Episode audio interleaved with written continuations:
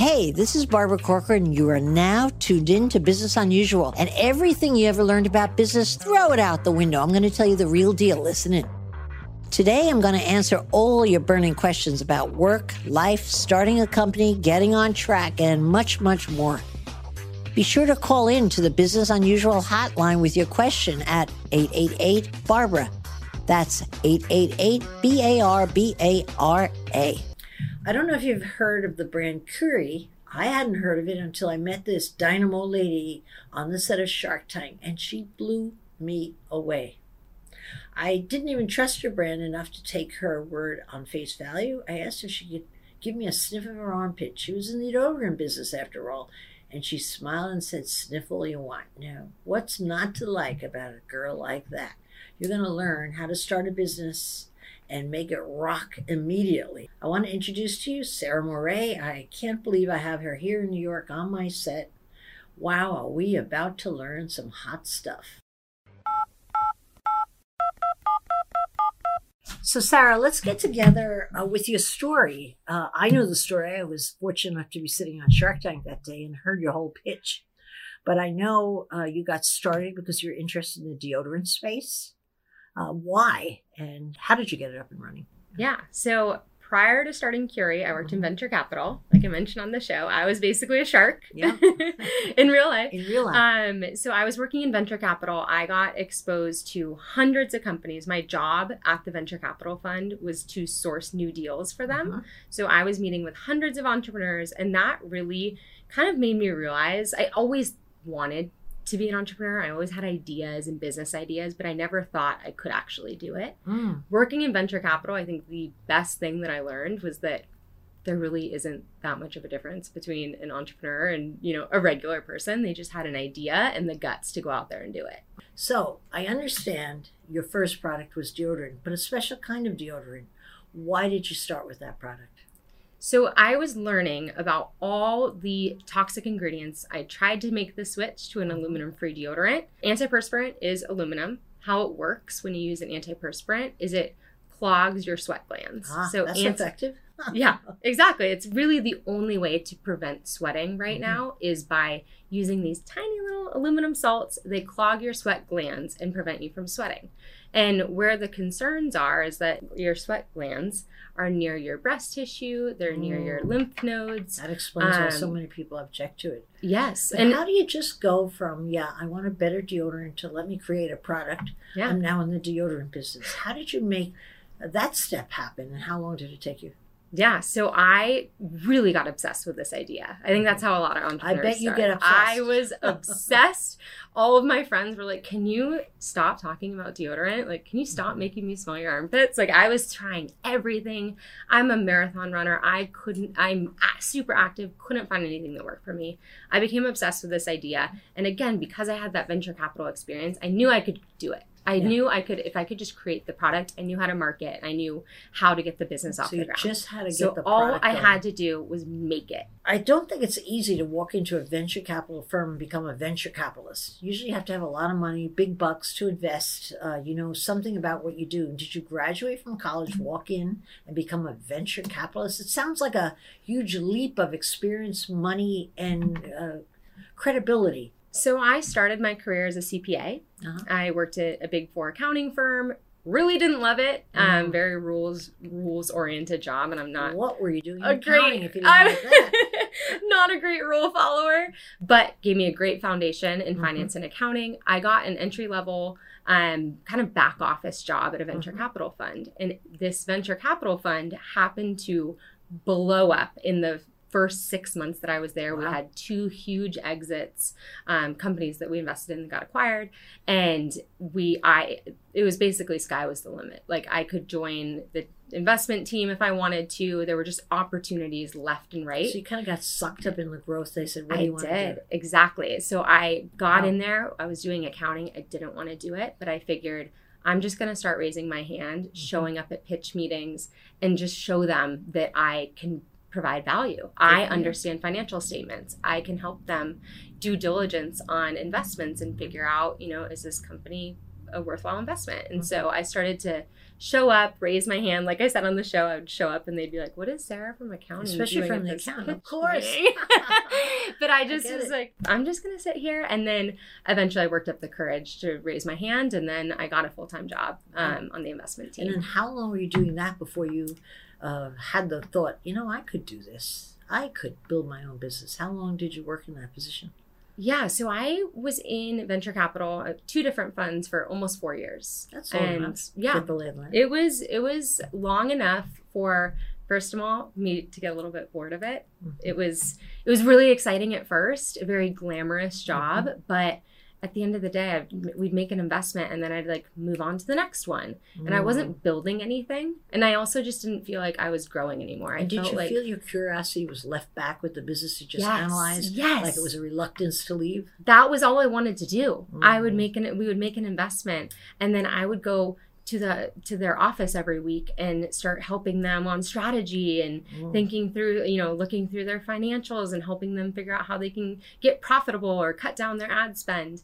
And that wasn't my job. Mhm. My, you know, my partners at the at the fund wanted me to be sourcing new investments, but all I Ah. wanted to do was be building the companies. I see. That's really how I made the decision. I heard you say that you thought the difference between the people you were interviewing there, or why you thought you were different than someone who would be good at, at continuing at the fund, was that it just took courage to get started. Do you still feel that way now that you've been in business for years? Yes, I Mm-hmm. definitely think the first step is having the courage, having, you know, there's one thing that every entrepreneur has in common. Mm-hmm. They aren't scared of failure. Or at least You they can put so? that fear Mhm. aside. Mm-hmm. You have to. You, You can't start anything I'd be if you're curious scared. about that. Do you think it's really not being afraid of failure, or do you think it's having confidence in your ability to succeed at failure? Do you think it's something you have to learn after you've been in business a while? I think it's I think it's both. It's it's not having the fear of failure. I have I mean, I have fear of failure Mhm. all the time. It's just doing it anyway and overcoming that and having the confidence and knowing that you can make it happen and also having a risk appetite, being able to say, "Hey, this might fail."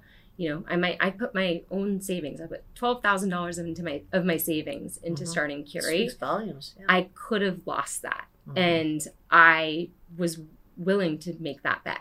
Mhm. And so I think having a appetite for risk and then also being able to just put that fear aside and do it anyway.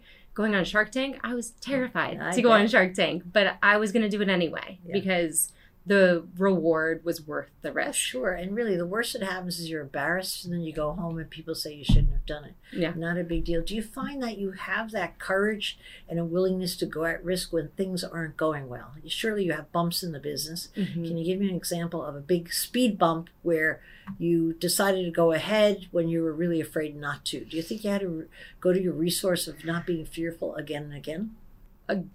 Every day, Mhm. honestly. Every day I have to do something scary. There's always scary things. What was Shark the Tank. from the very beginning?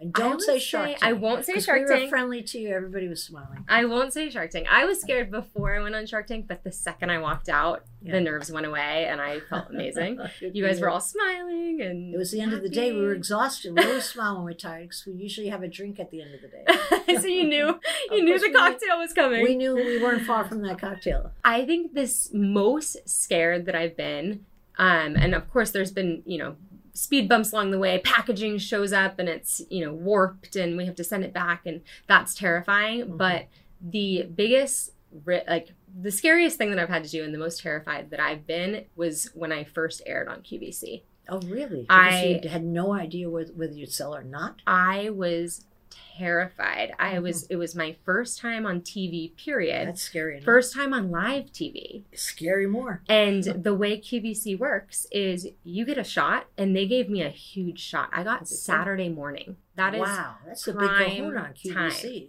prime time. Wow. My first time on air, I got Saturday morning, and they took a big shot on me. They gave me 10 minutes of prime time, and I knew that if I didn't perform, my chances of being invited back were, were slim. and what were you trying to sell? How much product does a QVC expect you to sell in, in 10 flat minutes? So you're. It, it totally depends on the the time that you go At that on prime air. time, what were they But that prime time, they're looking for tens of thousands of dollars a minute. Mm. And then what did you reach? Don't tell me if it's less. I don't want to hear the bad news. Was it? Was it good? Was it bad? I will say that we sold out in Wow. 10 minutes Wow. and that was way above their expectations. so you had no Way above. product. You went home empty-handed. Everything We- you brought there got sold. We so we the first time we went on air, it was with our stick deodorant and our clay detox mask. Mm, First time on air, I prepared like crazy, I'm like sure. months of preparation. I I was like an athlete going to the Olympics Mm. level of preparation for QVC because I knew if I got this shot, I wasn't going to be the one that screwed it up. If if we didn't sell, I didn't want it to be my fault. But I think a lot of people go into QVC, they feel as though they're going to be the pitch man in Mhm. essence.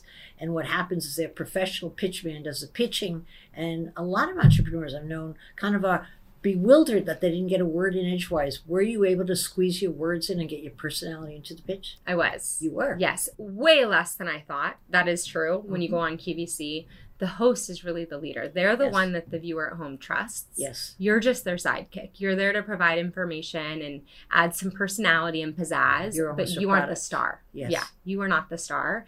And I, what's that quote? It's uh, success is when preparation meets opportunity. Yes. That has been uh, really how I've led the business. Like anytime I get a shot, Mhm. I prepare to my absolute like as much as I possibly can. Mm. Again, so that I wouldn't have any regrets. And Yeah. so going into Shark Tank and QVC, I watched every bit of QVC and Shark Tank that I possibly could. Mhm. Took notes, you know, t- took notes on what questions they ask, how the guests interact with the hosts. Like I studied it like a science. Mhm. So going in, I wasn't surprised. I was ready and I had short sound bites planned because I knew I wasn't going to get to wax poetic about my product for two minutes at a time. I was going to be like, boop, boop. So I had my four sound bites that I 100% needed to say. And then everything else was just, you know, from there, I didn't have to stress Wow. about it. It might be of interest to you that my five most successful businesses all prepared for Shark Tank the exact way you did. Really? They role played when they had a partnership. Yeah. back and forth answering the questions, attacking each other. And when they got on the set, uh, I really remember at the time thinking, boy, are they comfortable. I later learned how well they had prepared.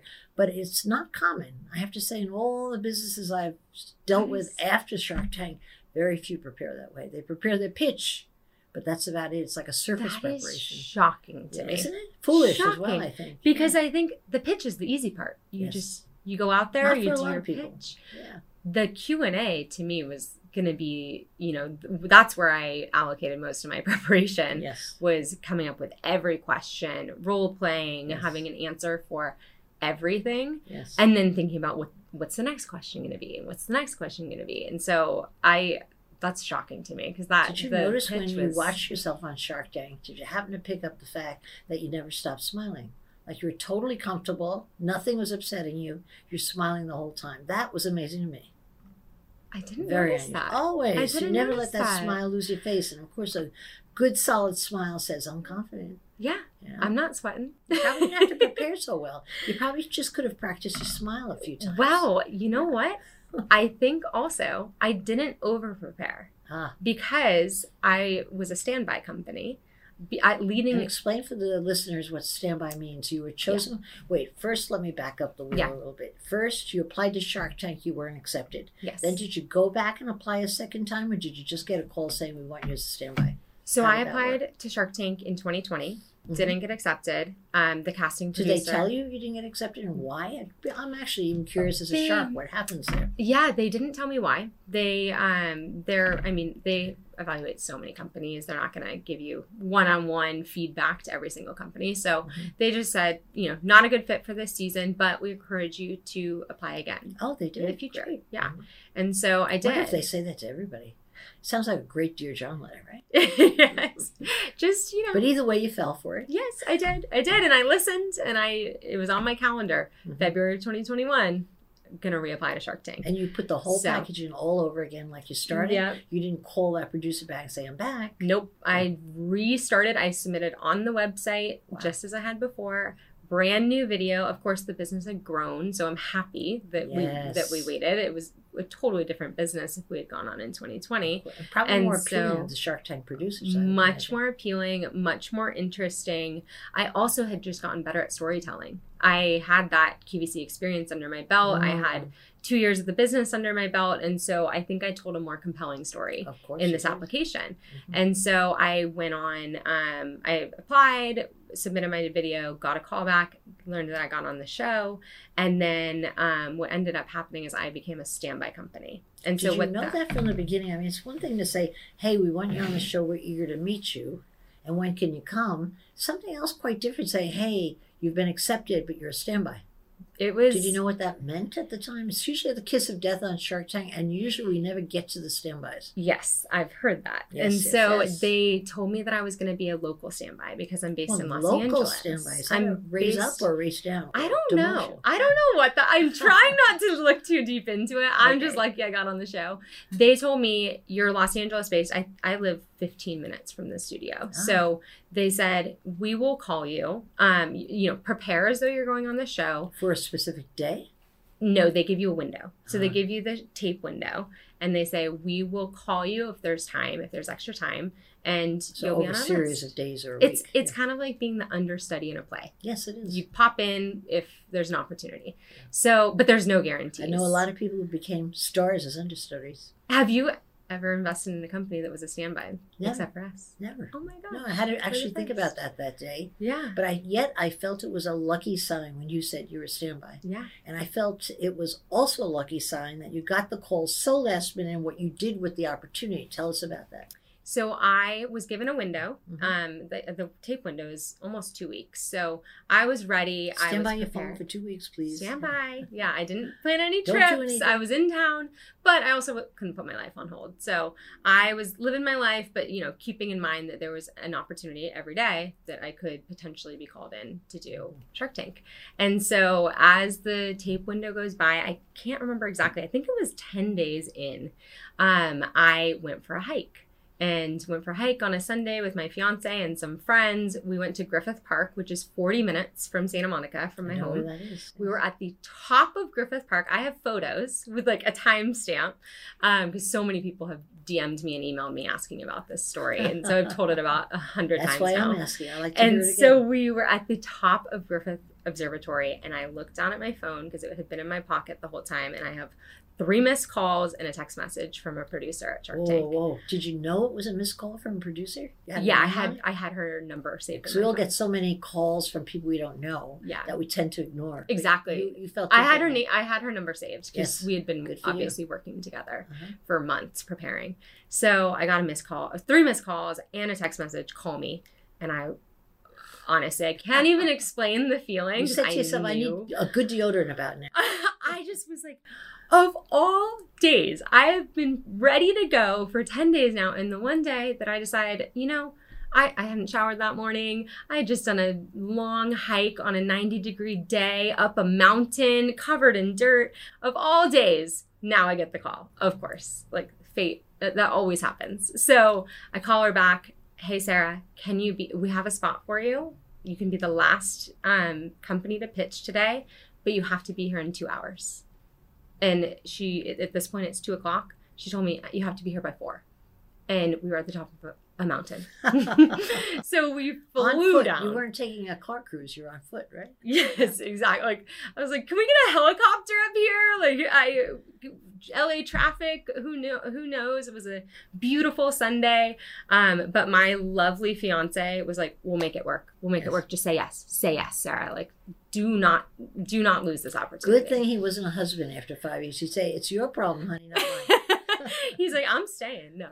So um, we flew down the mountain, ran down, got into the car. He, you know, drove in the carpool lane probably 95 miles an hour, um, dropped me off at home. I got ready in 20 minutes. I just curled my hair, used some dry shampoo, um, you know, got some of the dirt off me, used some of our deodorant spray, and then he went and got all the fresh um, flowers and fruit that I needed for my set. ah, for He went to Whole Foods, Yeah. got all that, I thought of that. and then Yeah. picked me up. Um, I practiced the pitch once in the car, I hadn't practiced in a couple days. Oh, You owned it, I'm sure. One, yeah, I mean, I could still Yeah. recite it in my sleep. But um, we got in the car, got dropped off. I think we got dropped off at the gate at like four oh five. And So what happened? And when you get dropped off at the gate, they pushed you into the set.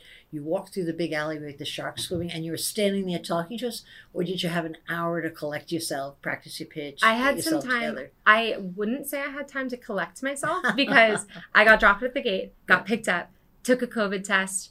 Um, once I passed the COVID test, went straight to my trailer, had to change. Then I had to get hair and makeup touch up. So it was like, Boom, it boom. wasn't calm and relaxing. No, no, and there was no time to practice. I just, just as well. It kept I just, high. I was, it happened in hindsight. It was the best possible thing that could have happened You're for right. me because I thrive on that adrenaline. I also, I'm going to tell that. you from my side of the seat, I was watching you when you walked in. I can distinctly remember you walked in with the energy that people usually take 10 minutes to build up into.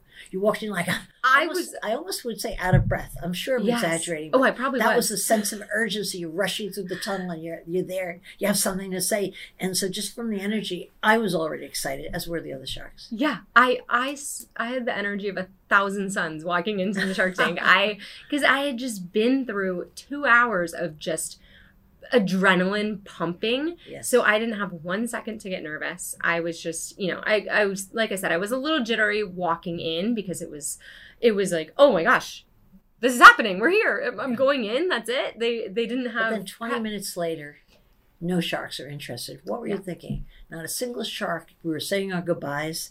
Thank you, dear, for coming. That kind of niceties that we extend to everyone who loses. You're about ready to go out the door. What made you think of telling us the story about running down the mountain? So we were at the at that point, Daymond, I had an offer with Daymond. Oh, I thought he had gone out No. already. So I had an offer from Daymond. Everyone mm-hmm. else had gone out. You had gone out, Mark, um, Lori. Everyone had gone out um, except for Daymond. So I knew, okay, this isn't a good negotiation. You you never No, want to have just what you can one because then you don't really have much of leverage. course. So he gave me an offer that I was not. It, was not what I wanted. Mhm. Way more equity than I wanted to give up. And so I started to negotiate with him, and I kind of could feel he wasn't going to budge. Like Mm. immediately, I was like, it doesn't feel like he's going to That's budge. Daymond's style, too. Yes. so I knew he wasn't going to budge, but I knew I could see you guys out of the corner of my eye. And I knew that I, st- and I've watched enough Shark Tank to know that it's never too late. You can always, like, you can be walking out the door and they can, a shark can come back in. So I was like, what would be really impressive right now to show that I have more hustle than any entrepreneur that's been on this carpet? and I was in that moment, I wasn't planning to share the story. Going into the Shark Tank, I didn't think I was going to share that story. And honestly, I wasn't sure if I was allowed to. I was like, is, are uh-huh. we allowed to share behind the scenes? Yeah. So I wasn't planning on it. And then I, in that moment, was like, I'm going to share this story and I think it's going to impress them. And so I started to share it thinking, okay, maybe this will impress Daymond. And then I could see you and Mark out of the corner of my eye talking. Starting to talk. Yes. And I was like, keep going, Sarah. Keep going. So I Just, just keep talking. keep talking. going. I'm talking about, you know, starting it with $12,000 of my savings and running it through a pandemic and launching a hand sanitizer when our deodorant sales were declining because of COVID and all the impressive things, just throwing them all out there, Yeah. hoping that it would. But it was honestly uh, when Mark and I were talking privately to the side, what was impressing us was that we thought, and we, we I guess we heard what we wanted to hear. I frankly didn't know this moment that you drove to the bottom mountain. I thought you jogged from the top of the mountain right into the Sony set, and I and I'm quite sure Mark got that same impression. We were like, "Wow, that's hustle." We just kept saying, "Wow, that's hustle." Good thing we we didn't know you were in a car. I'm But I serious. jogged yeah. off a mountain and Yeah, we thought Culver jogged City. right into the set. Oh here, oh here. We just love that story. Well, who cares? You got the deal. I basically did, but no, I was I had a little You bit of a car the deal. You're a closer. Yes. And so I saw you guys out of the corner of my eye and I was I kept going, kept going, and when you guys came back in, I was Yeah. I was so happy. And we are happy. amazing. So let me share with people who are listening your spectacular numbers. Uh, in the first year, and correct me if I'm off here, at 125,000 in sales. In second year, 700,000. This, remember, this is a new business. Third year, 1.3 million dollars last year, and during that time, I should mention, you raised a million dollars. Um, what I'm curious with those sales numbers, what did you really need that amount of money for? Yeah, so coming from venture capital, I know I I had a plan. I was like, I'm gonna bootstrap. I'm gonna start this on my own savings and just see if there's something there. And your savings were enough to get it up off the ground. Yeah, twelve thousand dollars. I sold volumes. a bunch of my stock and started that all went into our production. So i didn't have any money for anything. I designed our packaging myself. I designed our website myself. I did everything shipped every order from my apartment. Um, and that was the first year. And, and, at so that time was only one deodorant product. Am I right one deodorant one scent. Was our baby. white tea stick deodorant was our only product at the time. Right. and it was And you had designs to to create a lot of other deodorants and other products, or at the time you were thinking, "This is my baby. This is what I want to do." at the time i didn't really think about Mm. I, I, I, w- I- of course with my background you'd expect i had a whole business plan but i started with the deodorant and was like let's just try this as a kind of a side hustle Mm. i had my full-time job still it was felt very low risk $12000 is a lot of money but you know what if it doesn't work out it was a huge learning thing it'll always be something that i can use on, you could on also my be a venture capitalist again. I could be a venture bad, capital. I could be a founder. You know, Mhm. so I I didn't see there was uh, the reward was worth the risk. Again, with that risk reward, I was willing to take that big risk, and I also wasn't quitting my job, so Mhm. that felt like it was de-risking it a bit. Mhm. And starting it, I just wanted to get it off the ground and see if there was something there. On Shark Tank night, I know your deodorant sold out overnight. You sold Mhm. them out. Did that give you a pause for thought and make you wonder, wait, why do I have these other products if only the deodorant sold out? I always wondered about that as well. Yes. So we Yeah. started with the stick deodorant. That was when we were bootstrapped. We Yeah. did raise money. We raised about a million dollars. That was for product development, you know, launching our other products, which I'll Mhm. get into. And then also taking what I call big swings like QVC, like, you know, our partnership with Soul Cycle. These big opportunities that required some upfront investment and capital for not only inventory but also team and all the other things. At that Mhm. point it, I was just it was a one woman show. Yes. And so that was why we decided to raise. Shortly after is when we started to launch other products. First was our aluminum free spray deodorant, which is our number one best selling product now. Mhm. Um, our hydrating hand sanitizer, which that came during COVID. Um, deodorant How- how sales well needed and well timed. fell off a cliff. Mhm. Deodorant, no one was buying it Really? during lockdown. Mm, So we launched that, as Mm. a way to save the business, Good and it you. worked Gee, I didn't know that. that was why we shot up from 125 to 700 Mhm. um launch, launched the hand sanitizer in a time when people really needed it Wow. And didn't Um, that give you pause for concern the following year that it might be a COVID based business and that it might drop? i will tell you the truth it, Mhm. it is. Mhm. It is hand sanitizer saved us in 2020 and now it is less than 5% of the business Wow. And then what happened after 2020, though, that you were able to maintain the sales and grow them? so it- we acquired a lot of new customers during Mhm. 2020 a lot um, and really grew our reach Mhm. we were not a household name at all So Before that, you that- developed a new product to replace that hand sanitizer? Is that you just had more people to sell to? Yes, we had a huge customer base, and really the the the brand Curie Mhm. is our the whole experience is based around scent. Mhm. And so when people bought the hand sanitizer, they're like, "Wow, this orange neroli hand sanitizer." It doesn't smell smells anything like a sanitizer. I, in fact. I was doubtful it even cleaned my hands. It smells It so good. I thought I'd spray it in my mouth and get a great taste. What a- it is smells so, so, good. Like it doesn't feel like soap. Yeah. So people came for the hand sanitizer, they stayed for the scents, and they continued to buy our other products, and they're still those customers are still with us today. Mhm. But the hand sanitizer was a flash in the pan. It is a really small percentage of our sales now.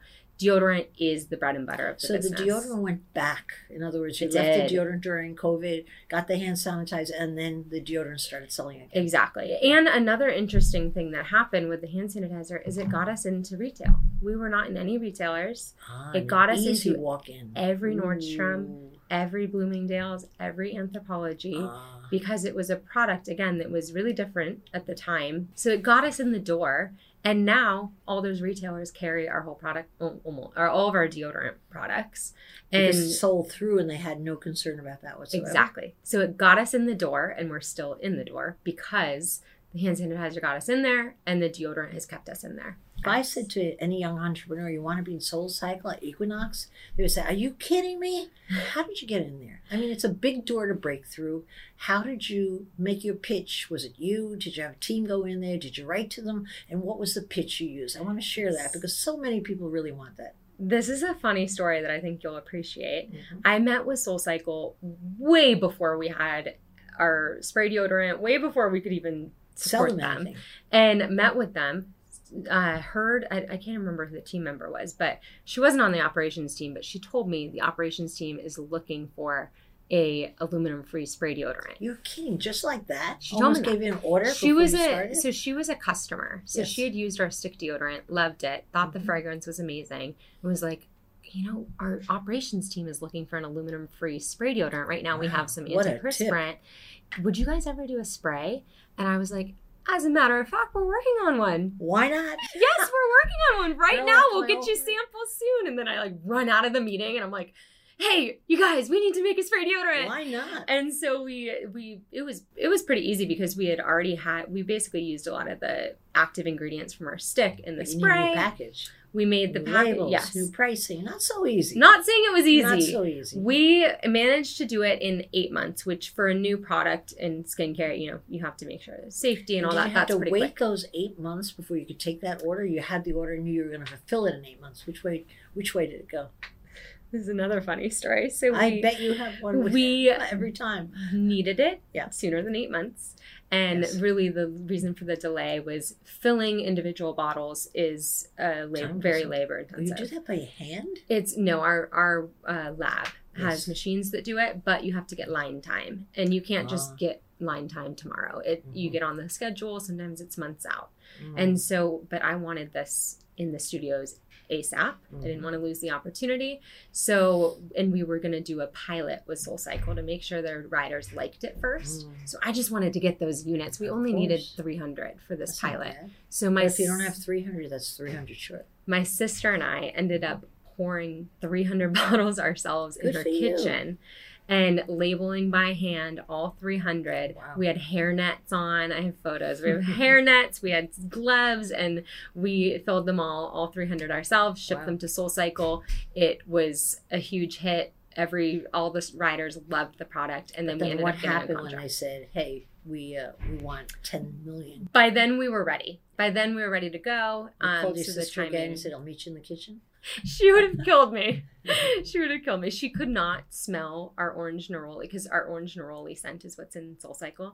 She couldn't smell our orange neroli scent for months after that Oh, because it was like she's like I swear it's like stuck in my nose forever because Yeah. of that two days that we spent bottling spray deodorant. So that's how we got into Soul Cycle. But our other studios, it's a lot of cold outreach, and I've been Even really Equinox lucky was like a cold call. They reached out to us because they're um they they're affiliated with Soul Cycle, I and see. so someone So had like seen it.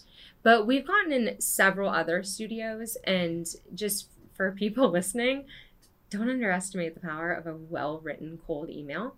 Um, how we've gotten in a lot of our studios and a lot of our retailers, including Nord- Nordstrom, Mhm. was I would go in, and I still do, go into the studios or go into the retailers, take a picture. This is I'm sharing some. This is great stuff. Keep it coming. Uh, so we'd go. I'd edge of my seat. I'd really. go into the studio or into the retailer, take a picture of what they currently have, attach that into the email, and say, Hi, studio, you know, Barry's Boot Camp. Your spray deodorant is, do you know that your spray deodorant contains antiperspirant and that it also create and also contains this chemical, this chemical, and mean, this you chemical? there bad mouth your competitor without even No, I mean- conscious. I'm giving an example of I would read this is an email I'd write to Barry's yeah, that's that's and pretty send powerful. it to them. Yes, and Yeah. say, hey, Your stuff is crap. the Take stuff you have is crap. Your your customers are paying a premium for a premium experience. Let's Mm. give them a premium product. good for you. And, And you it's send worked. a picture of your product? Yes, of course. I Of course, attach a, a the right line sheet. the right yeah. lighting. Definitely take the time to Yeah. make it polished. Yeah. You know, a nice little PDF, well designed. Did you compete with the price? Did you check the price of the other competitor and try to match it, or do you have no regard for that and just say, "Listen, mine's better"? We have no regard for that Mhm. because these, you you get what you pay for. You- Mm. If you want some cheap antiperspirant um, aerosol spray, Mm. you can get that probably wholesale for a dollar. Mhm. Our products are high quality. We don't use aerosol bottles. They're not good for the environment. And also, when you're in a studio, you don't want to be like, Yeah. Contain getting it, inhaling it. Mhm. So we have a premium product, quality ingredients, a better experience for your customers, and a recognizable brand that they're going to be excited about, and you're going to probably pay extra for that. Does that actually happen? Have you been able to track whether that delivers to you a lot of new customers? Yes, we have. Mhm. It's it's still early because we signed that deal with Soul Cycle and then COVID happened. So we have a whole Ah. pandemic oh my between gosh, I signing the deal. We signed the deal. I honestly we were supposed to launch with them I think in April of 2020. Mhm. So that got delayed. Um, we finally Did did. you already manufacture the product and exhaust your cash making it and holding the product? we did. Oh God. But silver lining is it forced us. We had to sell through that. We couldn't just sit on all that inventory. Mm. and it forced us to really focus all of our marketing efforts on selling our spray deodorant I and see. it made our by the time we did launch with soul cycle our spray deodorant was already our top selling product because Wow. we we had to we had to move that inventory And when did so- you launch with them eventually? we ended up launching with them right around um, thanksgiving of last year So, so, it took almost two, two and a half years. Yeah, Wow. it took a while finally launched with them we're about to launch with equinox in a couple of weeks Good for you. and the way that we're converting those those testers I, I call it amenity marketing it's an opportunity to sample as an amenity it's free to use in the Oh, studios so you provide that free of charge. we get paid by the studios Oh, they see. pay for the product but the the studio members don't have to pay for it Of it's just course. a But you get paid for the product. Thank Exactly. God. I We was going to tell you to change that. yeah we do we get paid for it um, we're not you know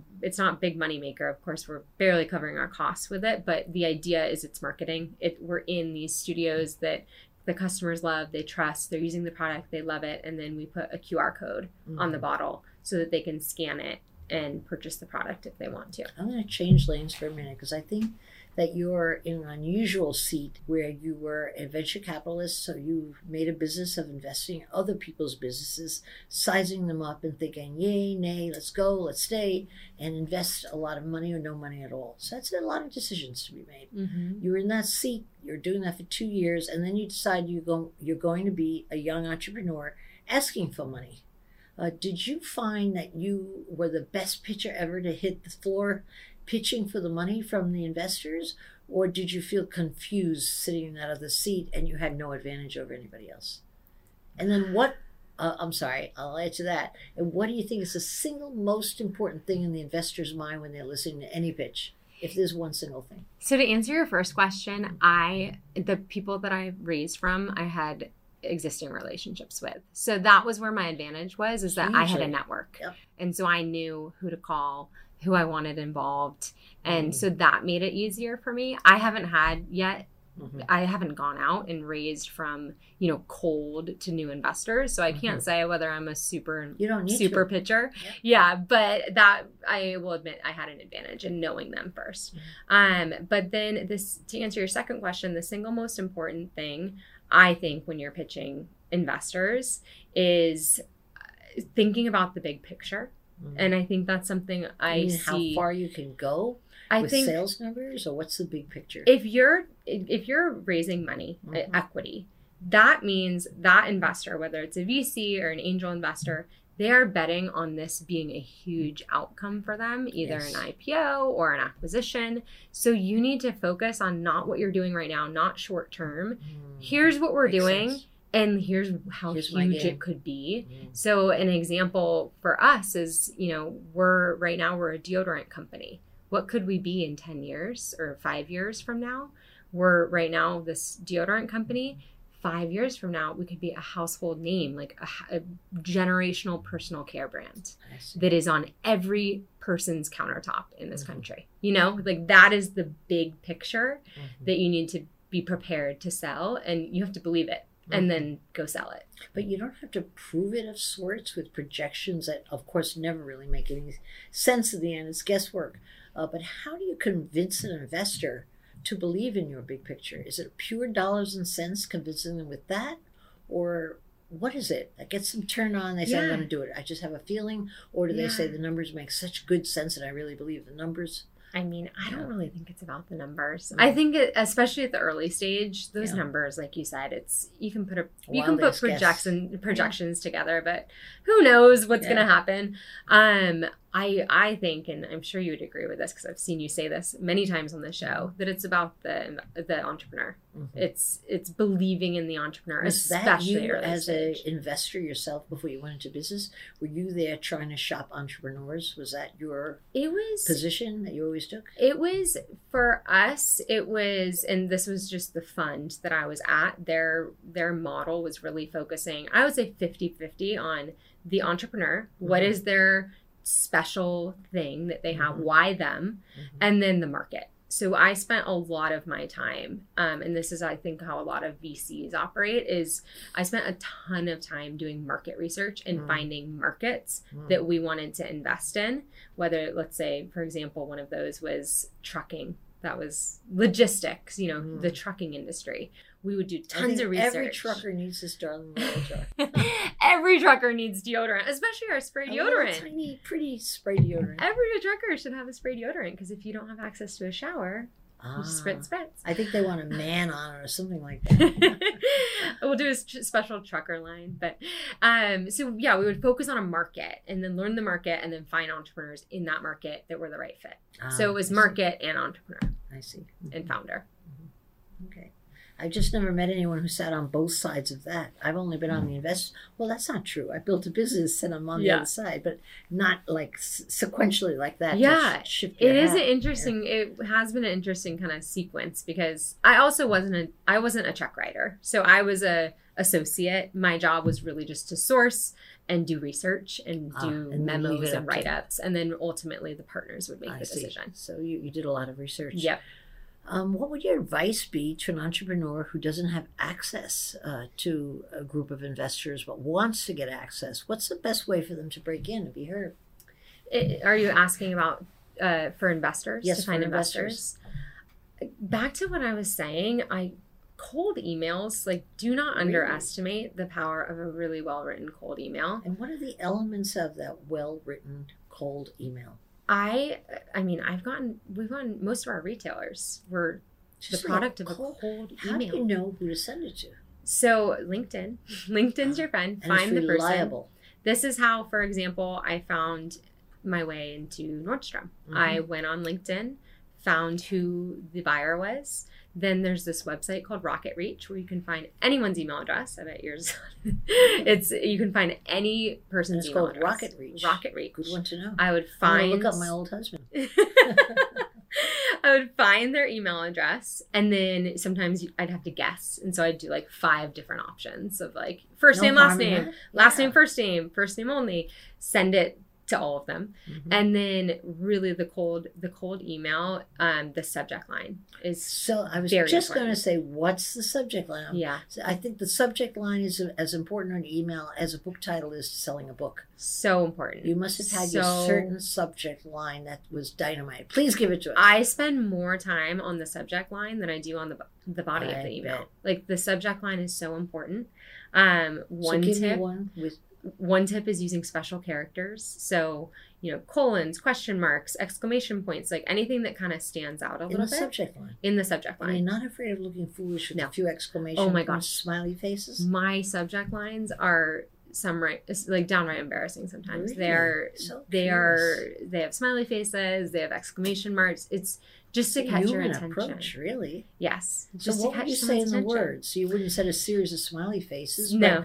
What would your words be to hook someone in? a lot of times if it's a buyer or Mhm. someone specific i'm trying to get there or let's say a journalist Yes. when we're doing you know pr outreach that i'm trying to get their attention i try to put their name in it Oh, so that's that's a line. tip so if i was That's writing to great tip. barbara i would say like Barbara. barbara, new um, brand for you It would almost feel startling if I saw my name Yeah. coming from the outside in the subject line. yeah you'd be like so what clever. Like, what? because What? Oh, they know me? because you also have Yeah. to think about these people are, and everyone gets so many emails. Like we get so many emails, and I just assume as I'm going through my inbox, I assume so many of those are just Don't marketing emails or So you put your little symbols Junk. in there and make it different, and you uh, smart enough to put the uh, receiver's name in the subject. Put their line. name, it'll catch What do their you eye. say after you get their name in there? What's a a good example? So an example, I'll just remember like from a retailer. this is gold, by the way, to. for people listening. I mean that. Yeah, Yeah. I'm I'm passionate about subject lines. Yes.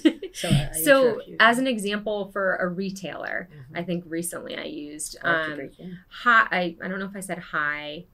I think I said for Rebecca, Mhm. new indie brand for you because I knew that she was really focused on bringing new indie brands into that retailer. And how did you find that out? And I think? I did an ex- a, a question mark at the end. Yeah, how did so. you know she was passionate about indie brands? I to spearhead like that. I think that someone had mentioned that to me. I Ah. have a great network of founders and we Mm-hmm. all talk and we all swap information. Mhm. And so that particular buyer, um, I'm not naming who because we haven't gotten in yet, Yep. but that particular buyer, I had spoken to another entrepreneur that told me, oh, you should reach out to this person at that retailer because she's really focused on bringing new indie indie beauty brands and personal Ah. care brands into the retailer. So then I went to LinkedIn, found her, Rocket Reach, found her email address, emailed her for Rebecca, new indie beauty brand for you question mark and it caught her eye and I have a call with her in 2 weeks. Did you include photography of your product? in Yes. that email. I usually do um if you this is another very specific tip, but if you put images in the body of the email, sometimes it gets fl- um, flagged as spam. Mm. So I usually do a link to a deck. Like Mm. I'll put a deck together, a short three-page PowerPoint uh, PDF. always do it by link. I always do by link so that it doesn't go to their the spam. opposite. Mhm. Yeah. So if you if you attach anything, you run the risk of going to spam. So I use um, like just Google Drive, or you can use DocSend. How'd you learn all those little tricks? Those tricks make the difference of getting into a place to get a shot or not. It really does. It's just been How'd you learning learn? on the go. Like I What works? What. I've learned what's you know what a three hustler. years ago. Mm. My emails were probably terrible, Yes. but I've learned what works. I've observed, you know, again, I've talked to people who have had success and learned and honed in on what exactly Mm. I need to do. The deck, for example, is something I didn't realize until someone told me, "Hey, you should put together a short deck so Mm. they you can answer all their upfront questions Yes, and make it beautiful." So they're like, "This brand gets it. They're Yes. gonna take this seriously." So that's how we do it, and then we do the the link. The great thing about the link also is you can tell if they've clicked it. So then you can see, okay, they opened it three days ago. I'm going to follow up. Oh, and you you had uh, no bones about you just following up three days later. Oh, and that is my biggest tip. Like, do not be afraid to follow up So because you hear nothing, you don't ever make the assumption that they're not interested. How often would you follow up, and how frequently before you get someone's attention? I mean, what's considered rude? Where do you cross the line? Is there a line? so if someone doesn't answer me, Mhm. period, I usually only follow up like two times. So I'll after do- that, it's dead in the water. yeah, if I think so. three times is enough. Uh, Yeah. You don't want to annoy them and Mhm. burn a bridge. So if they don't respond, I assume okay, maybe they're busy. Mhm. Um, let's bump it to their inbox. I respond once, and then I'll respond one more time. If I don't hear back, I kind of drop it. How many accounts or interests have you gotten from every? Let's say you send out ten emails. Uh-huh. Does one in ten respond typically? I mean, is that your expectation? Well, first out of the gate, you have five out of ten respond? Most of them respond. I would say amazing. one- and but not Yeah. saying yes. Yeah, Uh, most of them will respond. That's a communication. Mhm. It's a conversation. Mhm. Even if they say no, thank you. You still I would go say back again. I would say thirty. I thirty percent is no response at all. So about seventy percent respond. Amazing. 70% respond and then sometimes it's a no i would say half the time it's a no Mhm. um sometimes it's Still a you thirty-five. let's hop on the call on a Mhm. call and then maybe it's a yes or no from there so it's not always a slam dunk yes. but we do get i do hear back a lot um, and another thing is if i hear no so if i reach out to a buyer specifically if this is for retail or even for jobs if, Mhm. if anyone listening is applying to trying to apply at their dream company if i hear no i that is never my last email Mhm. like if they say hey this isn't a great fit for us right now Mhm. um, thank you so much goodbye like Unless you've tried three times and you're out. yes That- That's your rule. I set a calendar reminder and I follow up again. And QVC is an example of I followed up five times. Wow. I got five, four no's From before different people or the same individual? the same, the same individual. well, you're out of your mind. Or go back five times? Well, I came. That's why I came back to Shark Tank. I just am like, Hats it's a, it's a no. It's a no for right now. Like Mm. things change, businesses change, needs change. Mm. So just because we're not a fit right now doesn't mean we're not going to be a fit in six months or twelve months. And so I just send regular le- regular updates. For example, I just sent a bunch of emails um, updating some retailers who had said no to us Mhm. in the past being like, hey, we just aired on Shark Tank. Here's a link to our episode. Here's how the business is doing. Let me know if you're interested in talking. Makes sense. So Sarah, just following up. Let me just ask you if you're uh, getting a no after no after no, it doesn't seem to bother you. What are you afraid of? You're not afraid of rejection. That is the number one thing that entrepreneurs are afraid of when they're naive in the business. They're afraid of getting a lot of rejection. It doesn't feel good. Uh, Mhm. but you don't seem to mind that. What are you afraid of? What bugs the crap out of you trying to build your business? There's got to be areas. Please don't tell me you're perfect. no, there are definitely areas that I fear. And Like what? what The- are you most afraid of? It's not going to happen by naming. I'm just curious. yeah, the thing I'm most afraid of, being really honest, is just not reaching our potential. Ah, like that's my to be afraid of. that's my biggest fear is that we're not going to reach our potential. And I don't know if you've ever read the book Shoe Dog. No, I by it's the biography of um, autobiography of Phil Knight, the Mhm. founder of Nike. And oh, I've met him actually. Really? I, never- I didn't know he wrote a book. It's yeah, great. it is so good. Mm.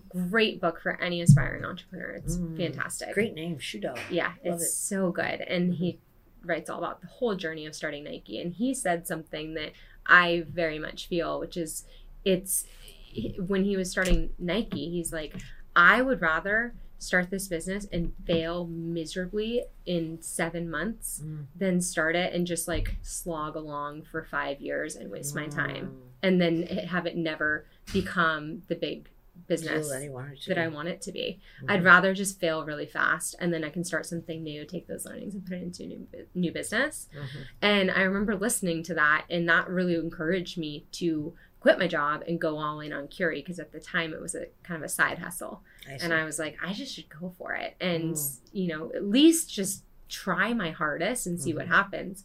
And so I think that still is like a, a big fear of mine because I have such big ambitions Mm. for you the feel brand. like a failure if you didn't reach your full potential. Exactly. I and I have such grand ambitions for the brand Mhm. that I my greatest fear is in three, four, five years from now Mhm. being like, darn, I wasted all that time and we're not we're still not there. Got it. And what's your ambition for the club you started? You help other people or you collaborate with other entrepreneurs? Tell me. Uh, Yeah, it's not it's not a formal club. It's networking has been something that's really helped my career even back you know that's how I got into venture capital in the first place. It was just to have Is networking. just Shark Tank entrepreneurs you're helping, or Yeah, so this is um, a, a lot of Shark Tank companies, but I have just a lot of entrepreneurs in my network that I've found on Twitter. but you reach um, out to them and say, "Hey, you want to join this group? We help each other." Is Yeah, that the objective to help each other? Yeah, that's really the objective. I mean, it's again, it's not a formal group, it's not a club, they're not joining anything. It's become this. It started Just with emails back and me. forth. It started with me meeting a couple companies, Mhm. um, a couple entrepreneurs, and then Mm. they'd introduce me to someone else and then now i have this network and we communicate on text message main, mainly texting sometimes some emails um, and we share everything and it's a lot of the a lot of the companies um, it's it is a lot of shark tank companies like the you know doe which was a shark Ah, tank company Poppi um, a lot of shark tank companies and a lot of companies that have sole sole founders Mhm. specifically sole female founders Mhm. because we kind of find that that voice like that shoulder to to lean on So it's that a we don't support group have it's well. a support group for How sure valuable. it's Uh, really really valuable because you can be we're super vulnerable and honest with each other Mhm. you don't have to be like yep everything's going great all is well as you you, know burst out in tears. yeah, you can. It's the people you can call and be like, "Oh my god, like our deodorant arrived today, and it, Yeah. you know, the caps don't fit. Like, what are we gonna do?" Can you, in talking with those individuals, uh, spot who's going to be successful and who's less apt to be successful because of their manner or their way of dealing with uh, something that goes wrong? Because I find that's very helpful to me when I watch my entrepreneurs from Shark Tank. When Mhm. something goes wrong, I watch whether they play victim or not. And I find that the people who play Oh, victim generally never succeed. I mean, not unequivocally true, or whatever that word is, positively true, but mostly true, I would say. It's a sure shot uh, signal for me to spend my time or not. You don't find that to be, they have some victims and whiners and complainers, and you're wondering if they'll really make it? Or is that a safe forum? You could do that, it doesn't mean anything, it doesn't reflect poorly on yourself. I'm just trying to think. I'm, I can't think of anyone that's in my net, close network of entrepreneur friends I don't whine. that is whiny and uh-huh. plays the victim. And I think it's me selecting. You know, I I want to bring people into my into my orbit that are going to be positive and that are going to be you know like minded in the way we deal with adversity. my first impression of your product, not yourself, was that I thought, boy, that packaging is great. And I believe the packaging is maybe as important, if not more important, than what's inside. But do you design that yourself? You choose the colors, the typeface, the language. Is that an extension of your hand, or do you have someone else who does that on the outside, or what? We now have a designer. So I I'm worried. I- Were you the one who did all the early stuff? I did the, all the early Mhm. packaging. You don't see that anymore. We totally rebranded. I'm not a designer. So Yes. our original packaging Wow, was I thought like the original was great. I think this is great. I thought it was all you from start to finish. Nope. This is, we have a fantastic designer that's been with us for two and a half years now. Wow. She does everything from our packaging to our website. She's Mm. essentially our creative director. She does a lot of the, she's just super thoughtful and thinking Mm. about color and how we're going to extend things and where we're going to put certain copy on the Mm. on the bottles. But it is a collaboration between her and I. I am very involved in all the design and the colors and because scent is so important to the brand Yes. I always compare us sometimes to you know um, Bath and Body Works. Mm. You know how you I think you do a better job executing. Thank I you. really So do, do I. yeah. Um, and our products are better. But you know how you walk into a. Bath and Body Works and you're just overwhelmed with Yes. this color and scent. You want to be there. and you draw them together. That's what we wanted with the packaging was Mm. like to bring it alive with the Mhm. colors and the and the imagery that we use. Will you do shampoo and rinses? Because that's what I have in all my outdoor showers from Bodyworks. Will you be going into that space? It's not on the horizon. Well, don't but don't take don't take the. I don't I don't believe in too many products. Too I was just gonna say. absolutely. I you like to said, control that buck. You said on Yeah. the show to, So to my last question is about your parents. What do they say? Are they proud of you? Oh my gosh, they're so proud of me. What do they Yes. say? What do they brag to the neighbors about? Uh, I mean, my mom could not be more proud. Yeah. Uh, she is like probably the proudest parent in the world. And both of my parents are. They both got to come to our Shark Tank watch party that we held in Ah, LA. Yes. and they were just on cloud nine. Yeah. And my sister works for me. So Oh, my as well. sister was my first employee and she's still with us. She's our head of customer support. Very Mhm. important role, especially after Shark Tank. And so they're extremely proud not only of me, but having their daughters thrive and work together so you well. It's everyone, They're every mom's dream. So so happy. Um, so my parents are very proud. But I'm trying to think of what they probably say to their friends. I think my mom's just always shocked because she doesn't come from a family of entrepreneurs. Entrepreneurs. She comes from a very you know uh, middle class Massachusetts. Someone who wanted Um, her daughter to be an accountant. Yes, exactly, exactly. Why would you ever leave accounting? It's so solid. Yes, what are you doing starting a company? And now she's like, Sarah's on Shark Tank. Sarah's on QVC. Can you believe this? So she's, they're- my parents are both incredibly Look at proud. me now. Good yes, for you. yeah. I'm very proud of your success. Thank you so Thank much. you. Thanks a lot for being here. Thank You're you for having me, and thank you for working with me. oh, I'm you're so kidding. excited. Come on. I can't wait to see what's next. Dream come true. And that's all we have time for today. If you have a question, leave me a voicemail on the Business Unusual hotline, 888 Barbara. That's 888 B A R B A R A. You can also tweet it to me at Barbara Corcoran, and I may just answer it on a future episode. You've been listening to Business Unusual with me, Barbara Corcoran. Come back next week to hear more steps and missteps I took on the path to success. Search and follow Business Unusual on iHeartRadio or subscribe wherever you listen to podcasts.